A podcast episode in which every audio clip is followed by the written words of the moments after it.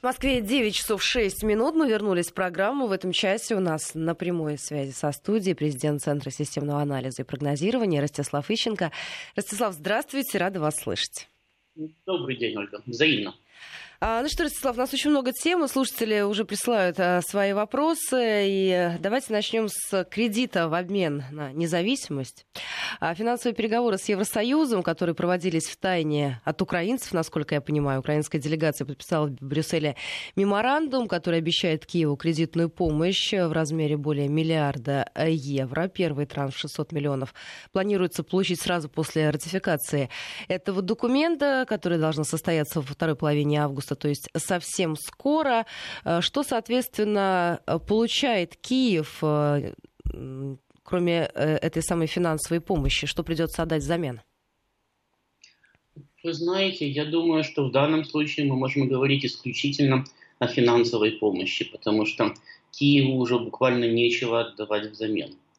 Значит, я, конечно, самое видел истерику в украинских СМИ, значит, по поводу того, что, ну, как вы только что изволили выразиться, э, кредит дается в обмен на независимость. Но вы меня извините, говорить о независимости Украины или о каком бы то ни было суверенитете. Уже давно не приходится. Последние шесть лет не просто не приходится, это уже смешно. Значит, то есть ей, Украине отдать буквально нечего потому что все свои экономические и политические позиции она сдала еще в 2014 году, когда было окончательно подписано соглашение об ассоциации. Что еще можно отдать Европейскому Союзу, я просто не знаю. Потому что Украина обязалась фактически принимать, безоговорочно принимать все экономические решения э, Европейского Союза, причем не только те, которые были приняты уже, но и те, которые Европейским Союзом будут приниматься впредь. Но это примерно, понимаете, как если бы, допустим, Украина бы подписала бы с Россией соглашение о том, что для нее обязательны все решения российского правительства. Да? Или, скажем, все решения э, Евроазиатского экономического союза, в котором она не входит. Вот и здесь также. В Европейский Союз Украина не входит, но все решения, принимаемые руководящими органами ЕС, для нее обязательны. И она должна их имплементировать в свое законодательство. Что еще может отдать Украина? Экономику свою она давным-давно разрушила. Отказаться от дополнительных квот, таких и так ей не предоставляют на европейском рынке. Вот.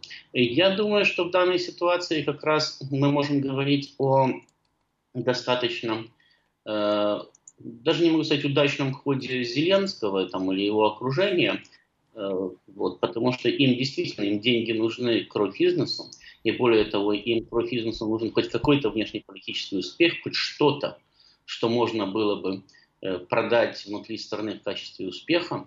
И вот в данной ситуации, я думаю, как раз э, можно говорить, что Европейский Союз, который совершенно не заинтересован, в отличие от украинского олигархата, в дальнейшей дестабилизации Украины, значит, и который, в котором прекрасно понимают, с чем сейчас столкнулся Зеленский, что там ситуацию очень активно раскачивают и будут раскачивать дальше. Значит, он отнюдь не из симпатии к Зеленскому там, или из симпатии к Украине – а из своих собственных интересов, которые, кстати, в данном случае совпадают с российскими, значит, выдает Зеленскому кредит для того, чтобы каким-то образом его поддержать, для того, чтобы поддержать его политически, для того, чтобы дать ему пас, чтобы он мог, ну, хоть как-то э, маневрировать внутри страны. Я, правда, не, не уверен в том, что Зеленского это спасет или что Зеленскому это поможет. Но, по крайней мере, хоть что-то. Ну, то есть получается, что Зеленский оказался в ситуации, когда он не нужен никому, и народ уже больше не любит, и западные державы особого внимания не обращают, но и свои элиты готовы начать диалог уже с кем-то другим?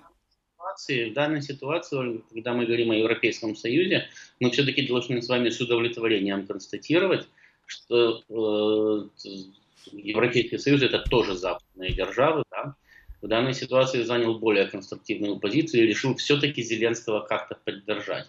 Я понимаю, что полтора миллиарда, и даже если бы они выделили бы там 5 миллиардов или 10, это для ЕС не деньги. А, вот. Но для Украины это существенная сумма. И в данной ситуации Зеленского просто спасают от дефолта. Значит, а у него в октябре, напомню, э, местные выборы, которые носят принципиальный характер. Они носят характер фактически референдума о доверии Зеленскому. И он на данный момент потерял свыше половины своего бывшего рейтинга. а прошел год с небольшим с момента его инаугурации. И еще раз, это для него серьезная политическая поддержка. И, в общем-то, в данной ситуации, я считаю, мы должны быть довольны, что э, деньги ему дал Европейский Союз. Потому что ну, Россия ему физически не могла бы дать, если я не представляю, как бы вот, э, Россия бы сейчас взяла бы и прокредитовала бы украинское правительство. А, в общем-то, дестабилизация на Украине и не в наших интересах тоже. Потому что Зеленский, конечно, тот еще друг. Э, можно спорить, там, хуже он Порошенко или немножко лучше Порошенко, но, во всяком случае, примерно такой же, как Порошенко. Да? А в дружеских намерениях Порошенко, значит, никто не заблуждался. Но э, то, что там наступит после Зеленского, это еще хуже. Я повторяю, я не думаю, что эта поддержка, эта помощь каким-то образом э, может Зеленского спасти. Э, здесь проблема уже не в этом самом, не в деньгах, а в головах. Э, но, тем не менее, в общем-то, это демонстрация того, что в Европейском Союзе мыслят в правильном направлении, и что в данной ситуации, ну, я, я бы сказал, э, наши мысли и позиции совпадают. Но при этом ситуация продолжит раскачиваться. Да, безусловно, ее же раскачивает сейчас не Европейский Союз и даже не Соединенные Штаты. Ситуацию раскачивают уже украинские политики, которые, кстати, наконец-то стали суверенными. Именно в силу того, что, как вы э, изволили выразиться, они никому не нужны, да, они сейчас могут внутри страны делать все, что угодно. И если им запрещали в 2014-2015 году, в 2016 году вести войну внутри Украины всех против всех, то сейчас запрещать уже некому. Поэтому Порошенко свои пять лет досидел. Он не должен был их досидеть. Их, его в 2015 году уже пытался свернуть Коломойский. Порошенко не просидел год, да, а уже в марте 2015 года его пытался свернуть Коломойский, сверг. Значит, там фактически путь-то уже почти завершился. Коломойский ну, там, самых своих боевиков на Киев уже отправлял. Значит, э, когда американское посольство запретило трогать Петра Алексеевича. А сейчас все. Сейчас, э, даже если американское посольство что-то кому-то запрещает, они, как говорил Райкин, да, идет навстречу товарорыд, на него плюем, да, вот примерно так. Потому что, а что вы можете запрещать, если, э, ну, во-первых, у вас самих непонятно, что завтра в стране будет, а во-вторых, э, ведь запрещение надо чем-то подкреплять, либо деньгами, либо силой. А сейчас, в общем-то, Соединенные Штаты не могут предоставить ни того, ни другого. Особенно на таких вот второстепенных театрах военных действий, как э, современная Украина. Поэтому украинский олигархат э, почувствовал вольницу и приступил к своему любимому занятию, к борьбе за власть и за остатки ресурсов. Значит, поскольку Зеленский личность слабая и, соответственно, э, не удовлетворяет э, ни одну из олигархических группировок, даже не в силу того, что э, он не в состоянии решать их проблемы. Они бы решили бы свои проблемы сами, он бы только бумаги подписывал. Но он перестал работать вот этой губкой, впитывающей негатив. Значит, он перестал работать э, клоуном, отвлекающим и развлекающим население. То есть раньше на него смотрело население говорило, ну вот есть Владимир Александрович, Владимир Александрович сейчас решит наши вопросы. Он хороший, честный, порядочный мальчик, у него даже есть немножко своих денежек, поэтому воровать не будет, да и не умеет, не знает как. Он сейчас решит наши вопросы, поразгоняет проклятых олигархов, значит, восстановит украинскую экономику, начнет всем деньги раздавать с утра до вечера там, и так далее. Ну, в общем, обычная украинская мечта. Значит, э, вот эта мечта перестала ассоциироваться с Зеленским. Наоборот, на Зеленского уже украинский народ стал смотреть как на Порошенко 2.0. Значит, по отношению к нему растет ненависть. Поэтому Зеленский становится токсичен. А если он становится токсичен, значит, надо подумать о том, кем бы его заменить. Но Э, опять-таки, украинский олигархат прекрасно понимает, что если ты меняешь президента, или даже ты оставляешь президента, но меняешь немножко систему власти, корректируешь, да, новую партию приводишь к власти, там, новое правительство приводишь к власти, то вместе с этим меняется и расклад сил внутри олигархата. А это значит, что крупные финансово-политические группировки начинают между собой новый раунд борьбы за власть. И вот они вначале толкались локтями для того, чтобы занять лучшие позиции стартовые перед этим новым раундом борьбы за власть. А сейчас они уже готовы вцепиться друг другу в глотку, значит, им только надо формальный повод. Да? Формальным поводом должны стать э, выборы в местные органы власти, которые политическая сила Зеленского должна следством проиграть. Причем его партия должна, по идее, получить значительно меньше голосов, чем все еще поддерживает Зеленского.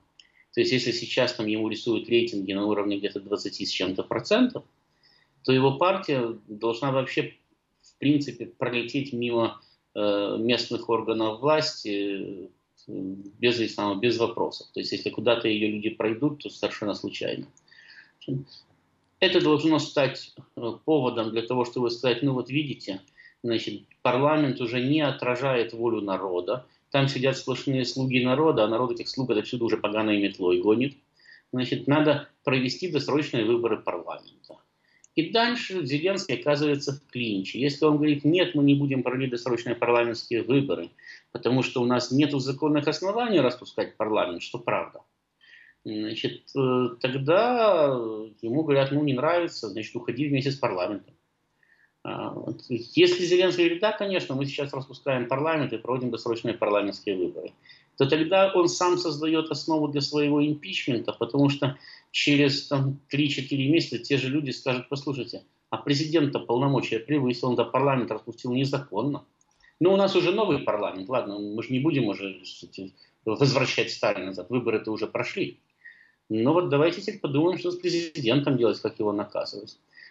Вот Зеленский попадает в такую ситуацию, когда любой шаг плох. И плюс э, олигархат в преддверии этих самых выборов продолжает раскачивать ситуацию. Вы же видите, там на Украине что ни день, то теракт. То все было тихо-тихо, а сейчас все подряд взрывается, заложников берут, значит, Аваков всех спасает там, и так далее. Значит, э, это же тоже не случайно происходит. Ростислав, ну получается, что на грани государственного переворота Украина может оказаться уже поздней осенью. Ну, в принципе, не такой поздний, я говорю, в октябре она может оказаться на грани государственного переворота. По большому счету, на этой грани она находится уже. Значит, им только надо легитимировать э, повод для государственного переворота. Еще раз повторяю, надо получить результаты выборов и сказать, все, нынешняя, система, нынешняя власть не отражает интересы народа, ее надо перезагрузить значит, для того, чтобы хоть каким-то образом значит, попытаться сохранить э, внешнюю легитимность. Не просто вот мы захотели, пришли с автоматами и всех разогнали. Да? Ну тогда это очередной путь, значит, и опять надо проводить выборы, и уже даже Запад не будет новую власть в очередной раз легитимировать. Как это было там в 2014 году, когда Э, после путча путем выборов Порошенко украинская власть была заново легитимирована. Поэтому им надо попытаться как-то вписаться да, в действующую систему, сделать вид, что э, произошел не переворот, а произошел нормальный конституционный процесс, просто начались досрочные выборы. Почему? Потому что народ так захотел. Значит, если для этого самого нет конституционных оснований, ну, как говорили еще, когда там, третий тур Ющенко назначали, да, а потом голосовали э, в неконституционном режиме, голосовали за изменения в Конституцию, говорили, ну, это такой политический консенсус. Мы ведь все договорились между собой, да, поэтому можем голосовать и неконституционно. Мы же все согласны. Ну вот они были все согласны в 2004 году проголосовать изменения в Конституцию. Проголосовали. А в 2010-м пришел Янукович и запросил Конституционный суд. Скажите, пожалуйста, а голосование было конституционным? Ему сказали, нет, голосование было не конституционным. И тут же вернули Конституцию 96 -го года. Значит, здесь происходит практически то же самое. Еще раз говорю, что ну, отказываешься распускать парламент, значит, ты враг народа и пытаешься удержать э, давно дискредитировавшую себя власть. распускаешь парламент, в любой момент могут спросить у Конституционного суда, а парламент был законно распущен. И Конституционный суд совершенно искренне скажет, нет, незаконно был распущен парламент. И по тебе, по тебе наносится э, в очередной раз удар, если это будет надо.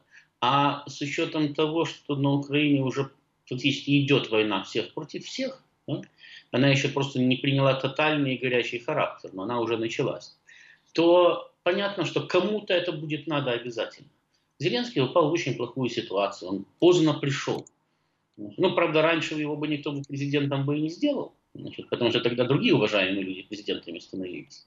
Но э, он пришел в, в тот момент, когда все сдерживающие факторы, и внешние, и внутренние, э, на Украине перестали работать. И украинский олигархат предстает э, перед собственным обществом на международной арене во всей своей красе и неприкрытости. Вот. И в, в частности, среди, среди прочих достоинств в кавычках украинских олигархов является то, что они воюют друг с другом непрерывно. Значит, они могут утром быть в союзе с одним, вечером с другим, днем с третьим, но обязательно в течение дня повоюют с каждым. Значит, и э, слабый президент э, в этом отношении будет всегда становиться жертвой. Если бы, если бы президент еще был бы сильным, да, если бы он в состоянии был бы каким-то образом бороться э, с олигархатом, опираясь на, ну, не могу сказать даже на государственную власть, на какие-то остатки этой самой государственной власти, то он был бы, ну, как минимум, самостоятельным фактором в политике. А так Зеленский напоминает каучуковый мячик, который все пинают, да, ну, он себе летает по непредсказуемой траектории. Ростислав, а скажите, а кандидаты на роль сильного президента еще остались или скамейка запасных, она, собственно, пуста? Ну, знаете, в стране, где э, даже по э, э, официальным данным осталось там, свыше 30 миллионов человек, а по неофициальным данным меньше чуть-чуть 30 миллионов человек, все равно достаточно много, значит, всегда можно найти достойного кстати, кандидата. Другое дело, что съесть-то он съест, но кто же ему даст? Э, вот. Там же не случайно все эти три десятилетия шел отрицательный отбор. Понимаете, в, такой, в таких случаях, э, в такой ситуации случайностей не бывает. То есть, если три десятилетия у вас целенаправленно из политики выбиваются любые более-менее качественные кадры и массами туда заводятся жертвы социальных лифтов. Да? Вначале Ющенко завел 18 тысяч лифтеров, э, значит, когда он выгнал 18 тысяч госслужащих, там, хороших, плохих, но опытных. И привел 18 тысяч жертв Майдана первого. Потом сделал то же самое Турчинов и Порошенко, значит, чистили государственный аппарат. И в промежутке его постоянно чистили и чистили от профессионалов. И до Ющенко его чистили от профессионалов. А потом пришел Зеленский со своими слугами народа и тоже значит, этих свадебных фотографов с улицы значит, э, привел и в Раду, и в правительство, и куда угодно. Посмотрите на два кабинета Зеленского. Два правительства Зеленского. Там же не то, что о министрах, о премьерах спрашивали, кто это, кто этот человек, откуда его взяли, где его нашли. Причем что о первом премьере Зеленского, что о втором премьере Зеленского. Но понимаете, об Украине можно говорить все, что угодно. И справедливо можно говорить все, что угодно. Но для любой страны, тем более для страны, где премьер обладает достаточно серьезными полномочиями, фигура премьера появившегося из ниоткуда, по принципу «это хороший мальчик с улицы, он умеет кататься на электросамокате по Кабмину», это нонсенс. То есть премьер – это человек, который э, ну, на себе да, несет значительную часть народного доверия к власти в целом. Премьер – это человек, за которого голосует Рада. Премьер – это человек, который в значительной степени, ну, вместе с правительством, но как глава правительства отвечает за экономику, а сейчас для Украины экономика – это самая большая рана. Это человек, который должен иметь огромный политический опыт. Где Гончарук, а потом этот Шмыгель, значит, находили этот самый политический опыт? На какой помойке? Их же буквально достали из ниоткуда. Как, я знаю, как фокусники с шляпы. Раз и появился премьер на Украине, раз и появился второй премьер на Украине, а до этого почти так же появился президент. Ну, а переменами это... слагаемых как-то сумма не изменилась. Что да, один премьер, что второй премьер. Это же абсурд. Я понимаю, что э, действующие политики давно выработали ресурс доверия народа. Я понимаю, что не все там, не то что не ангелы, а очень сильно не ангелы. И я понимаю даже, что они все уже давно тоже, ну, там, профессионалов осталось раз-два и обчелся. Ну, Но... кстати, назначение же Кравчука и Фокина тоже об этом говорит, что больше некого. Э, ну, не, не больше некого, больше никто не хочет. Понимаете, когда вам предлагают возглавить компанию, которая находится за гранью банкротства, вы тоже, наверное, 10 раз подумаете и, скорее всего, откажетесь, потому что ведь потом-то вам отвечать. Ну, даже если вы не будете отвечать за это дело юридически, да, но вам отвечать своей репутацией, и люди, которые хотят, чтобы у них было хоть какое-то будущее, они не хотят пачкаться сейчас об украинскую власть. С этим же в значительной степени связано то, о чем мы говорим сейчас с вами, что появляются абсолютно дикая ситуация у страны, находящейся в глубочайшей экономической яме, я уже не говорю о политических проблемах, не говорю о гражданской войне, просто состояние глубочайшего экономического кризиса, глубочайшей депрессии. Значит, э, практически нет выхода. То есть непонятно, как восстанавливать экономику, непонятно, как создавать рабочие места, на чем зарабатывать бюджету. У этой страны значит, вдруг возникает клоун-президент – а потом абсолютно никакие премьеры и никакие правительства, каких-то непонятных людей, которые просто мимо проходили, их случайно поймали и сказали, будешь министром. Но ну, это абсолютная дикость. Значит, а происходит это потому, что, говорю, с одной стороны, политики выработали кредит доверия народа, и, как мы видели на последних выборах, за системные политические силы народ просто не голосовал. Голосовали за кого угодно, только не за них. Но, с другой стороны, они не хотят брать на себя ответственность. Да, там можно найти еще одного-двух человек, которые, как Порошенко, никак не, самое, не натешатся собственной славой и не налюбуются собственными подвигами, да и хотят опять вернуться в ту же реку. Но это уже единицы. Большая часть пытается постоять в сторонке и выставить вместо себя ЗИЦ-председателя фунта. И это может быть Зеленский, может быть не Зеленский, может быть дважды Зеленский или трижды Зеленский, это уже не важно. Нет, уже э, хозяева Украины – этом, причем под этим даже имею в виду не американцев, а именно украинских хозяев Украины, собственных олигархов. Они пришли к ситуации, когда э, они поняли, что сейчас лучше э, формально, лично в украинскую политику не пачкаться. Лучше пусть будет кто-то другой. Вот этот другой будет отвечать. Как вы помните, Фунт сидел при Александре II Освободителе, при Александре III Миротворце, при Николае II Кровавом, а как он сидел при Александре Федоровиче Керенском. Вот. Работа у них такая, вот у этих ЗИЦ-председателей фунтов. Но назначение на все руководящие посты на Украине этих самых ЗИЦ-председателей свидетельствует о глубочайшем, э, ну я уже не могу сказать даже экономическом или политическом, а глубочайшем ментальном кризисе. То есть, если раньше мы говорили о том, что нет украинского государства, уже нету, формально оно вроде как существует, но как мираж в пустыне, да, то сейчас можем сказать, что нет уже и украинского общества, потому что абсолютно потеряны, э, потеряно чувство самосохранения.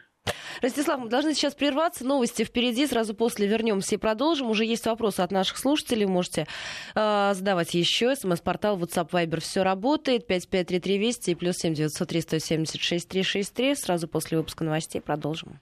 9.36 московское время. Мы вернулись в программу. Ростислав Ищенко, как всегда, по пятницам в нашем эфире. Ростислав, очень много вопросов от наших слушателей. Давайте я ряд из них озвучу. Тем более, что некоторые из них прям вот один дублирует а, второй. Каким видится вам, Ростислав, выход из ситуации на Украине? Возможен ли распад Украины, подбирание ее частей различными соседями? Валерий спрашивает, ответьте на вопрос для Украины. Хоть какой-то шанс выйти из кризиса есть? И можно ли украинцам а, продать еще одного президента надежды? Ну, вы там сразу десяток вопросов перечислили. Значит, во-первых, шанс есть всегда. Пока человек жив, у него есть шанс. То же самое относится к государству. Иногда э, происходят самые невообразимые ситуации, вдруг государство, которое все давно похоронили, возрождается как феникс из пепла. Но это в данной ситуации надежда на чудо, надежда на случайность, но никак не что-то, что подсказывало бы, подсказывалось бы здравым смыслом. То есть э, каких-то реальных предпосылок для сохранения Украины в качестве государства я не вижу. Хотя бы потому, в первую очередь, что она не нужна ни своей элите, ни собственному народу.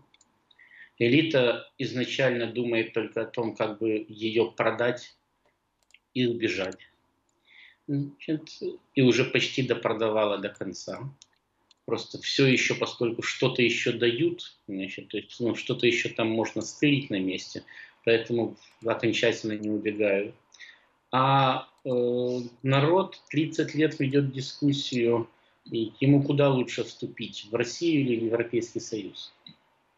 Значит, то есть, по большому счету, э, на Украине практически не было и нет э, серьезной народной поддержки идеи сохранения самостоятельного государства.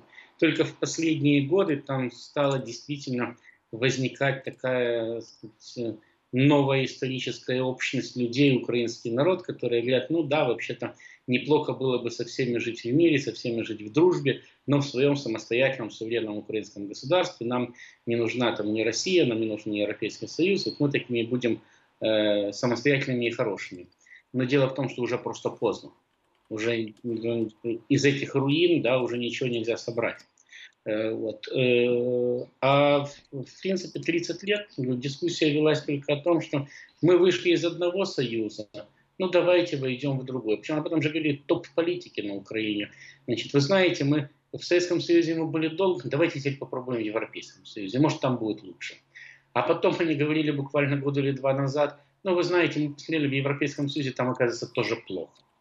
Значит, денег просто так никто не дает, а зачем нам союз, если там нас просто так не кормят, не поят, не холят и не делеют.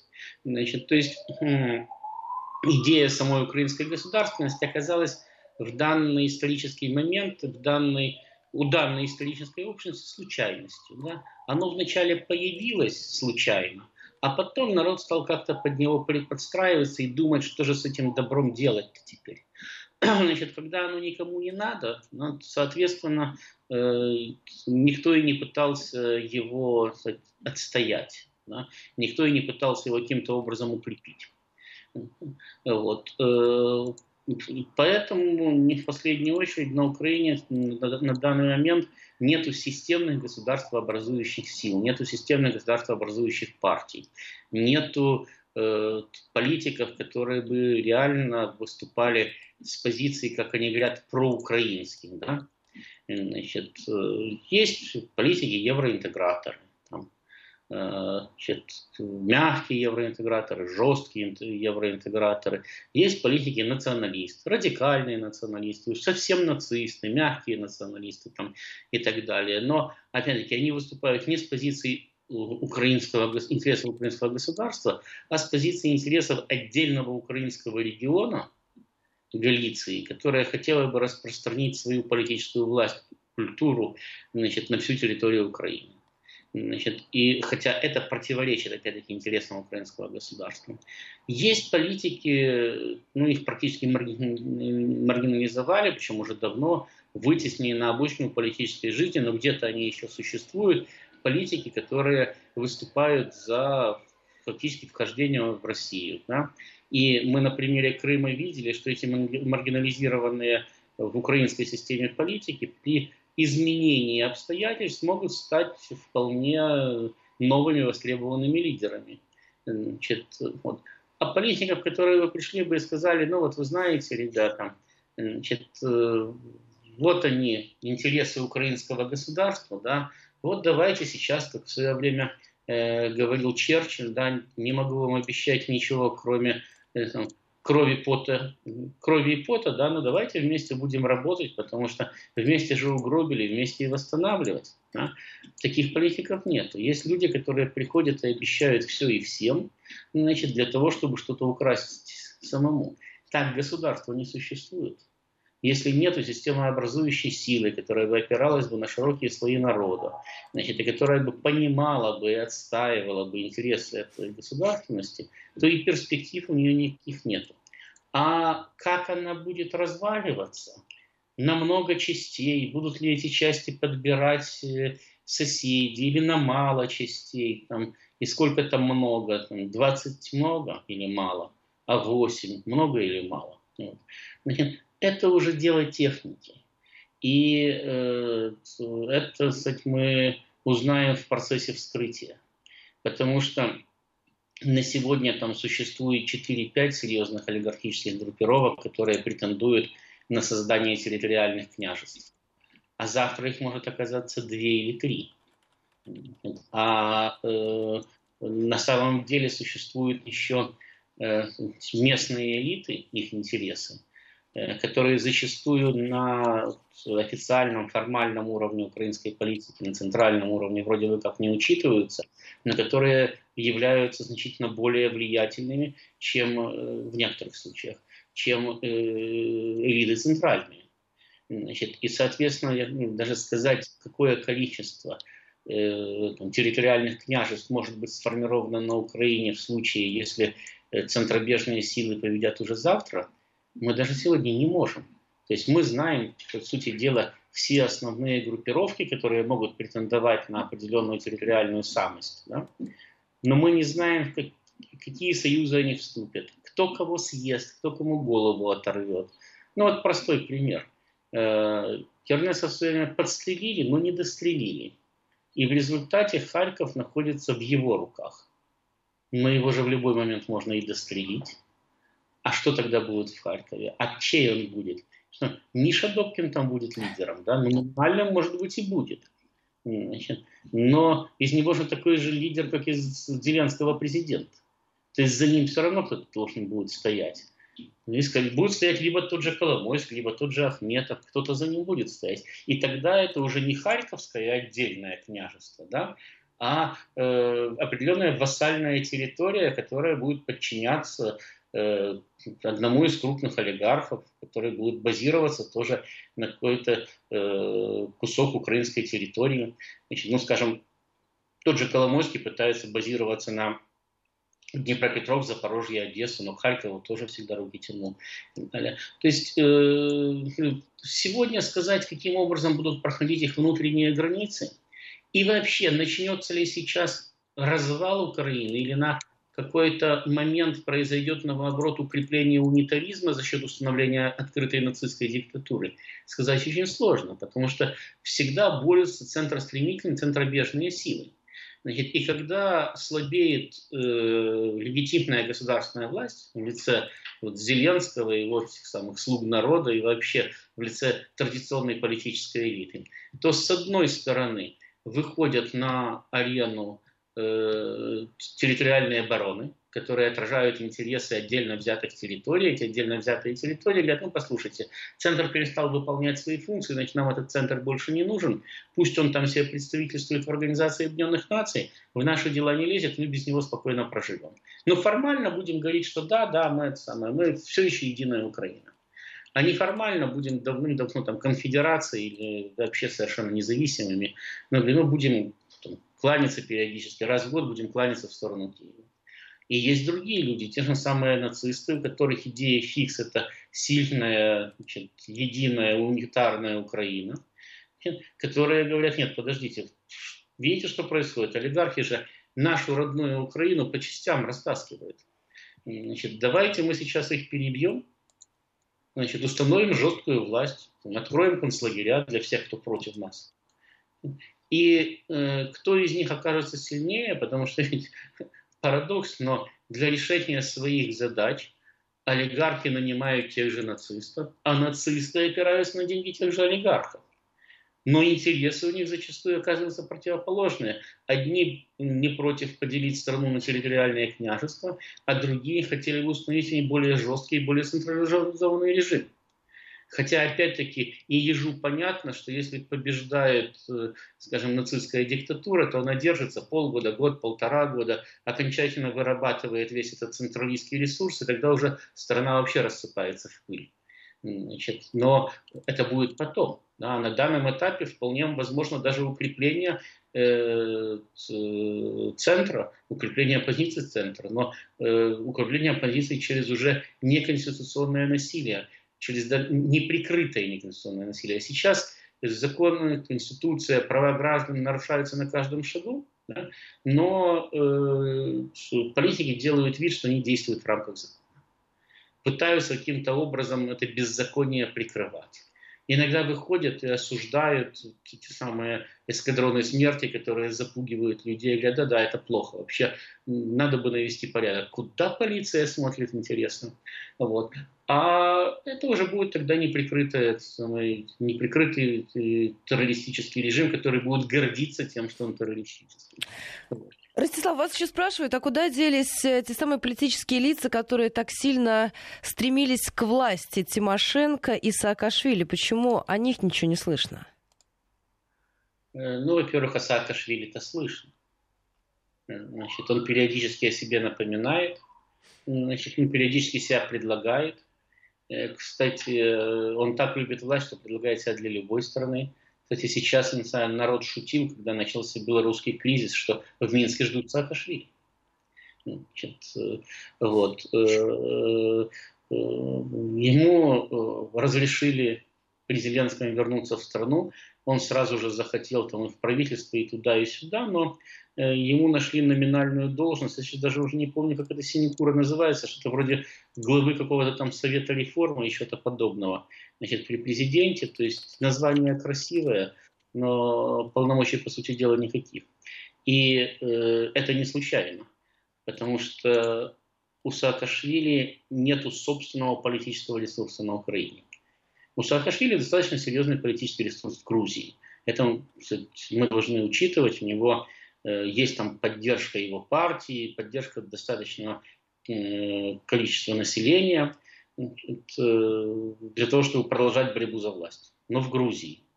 А на Украине у него подобного ресурса нет. Поэтому Украина для него только плацдарм для возвращения в Грузию и такое место, где можно посидеть, не уходя из большой э, политики, большой глобальной политики. Постоянно себе напоминать, хотя бы там американцам в расчете на то, что, может быть, им понадобится в очередной раз в Грузии самое, свой сукин сын. Они возьмут э, Мишико, и вернут.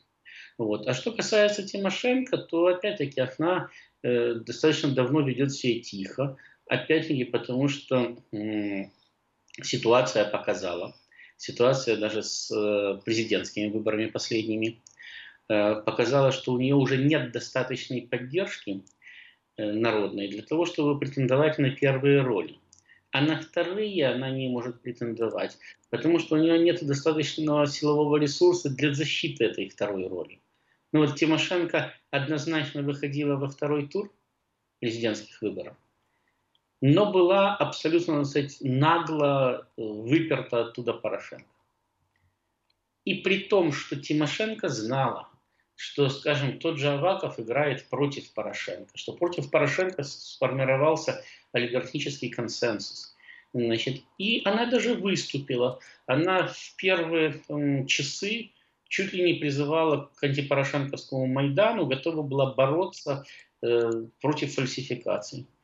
Но ей быстро объяснили, что э, олигархат заинтересован в том, чтобы во второй тур с Зеленским вышел Порошенко потому что у Порошенко выиграет даже телеграфный стол. Э, население его на тот момент ненавидело. А второй тур с Тимошенко и Зеленским был бы вопросом, хотя бы потому, что э, олигархат, конечно, не любил Тимошенко и побаивался, не еще помнили железную хватку Юлии Владимировны. Но Зеленский это Коломойский, а Коломойского любят не больше, чем Тимошенко, а боятся больше. И тогда неизвестно, каким образом были бы карты во втором туре, потому что многие средства массовой информации могли бы переключиться и начать работать совершенно по-другому, если бы их хозяева решили, что им выгоднее победа Тимошенко. Вот. Так вот, Юлию Владимировну просто не пустили во второй тур, и она ничего не смогла сделать. А каких-то там 5-10 лет назад, ну, 10, за 10 лет до этого самого э, второго тура на президентских выборах, 2019 года, да, Юлия Владимировна, в общем-то, президентов свергала. Значит, она Ющенко чуть лапти не спила, она договорилась с Януковичем. Вот, и Ющенко должен был за год до, до конца своего срока значит, должен был фактически улететь с должности, должны были пройти досрочные президентские выборы. Другое дело, что Фирташу удалось переубедить Януковича в последний момент. И тот грубо кинул Юлию Владимировну значит, тогда. Но она была активнейшим и серьезнейшим игроком. И все те, кто ее в 2019 году обидел, и, и, из них, ну, если половина Э, половину в ее приемную пускали, я уже не говорю в кабинет, хотя бы в приемную, то несчастливы были. Значит, а э, все, Юлия Владимировна свой политический ресурс тоже в значительной степени исчерпала. Значит, у нее, повторяю, нет, с одной стороны, силового ресурса для того, чтобы отстаивать себя хотя бы на позициях политика второго плана, а с другой стороны, за нее уже не голосует там, по 40% или по 45% населения.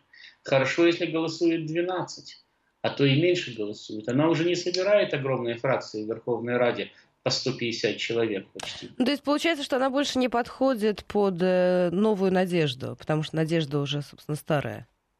Ну, конечно, неудобно, значит, говорить о э, женщине, что Нет, она я, я говорю, что надежда, надежда старая, на, надежда, не, не про возраст женщины в данном случае. Юлия Владимировна очень долго и давно в политике, она исчерпала кредит доверия к себе. Ну что, Ростислав, заканчиваем нашу сегодняшнюю программу. Я благодарю вас за этот разговор. Напоминаю нашим слушателям, что, как всегда, по пятницам в нашем эфире Ростислав Ищенко. У нас сейчас будет небольшой перерыв, новости начала часа. Сразу после, на прямой связи со студией, политолог-американист Дмитрий Дробницкий. Если есть вопросы, то обязательно задавайте. Средства связи 553320 и плюс 7 903 176 363. СМС-портал WhatsApp Viber. Все работает сразу после выпуска новостей. Вернемся и продолжим.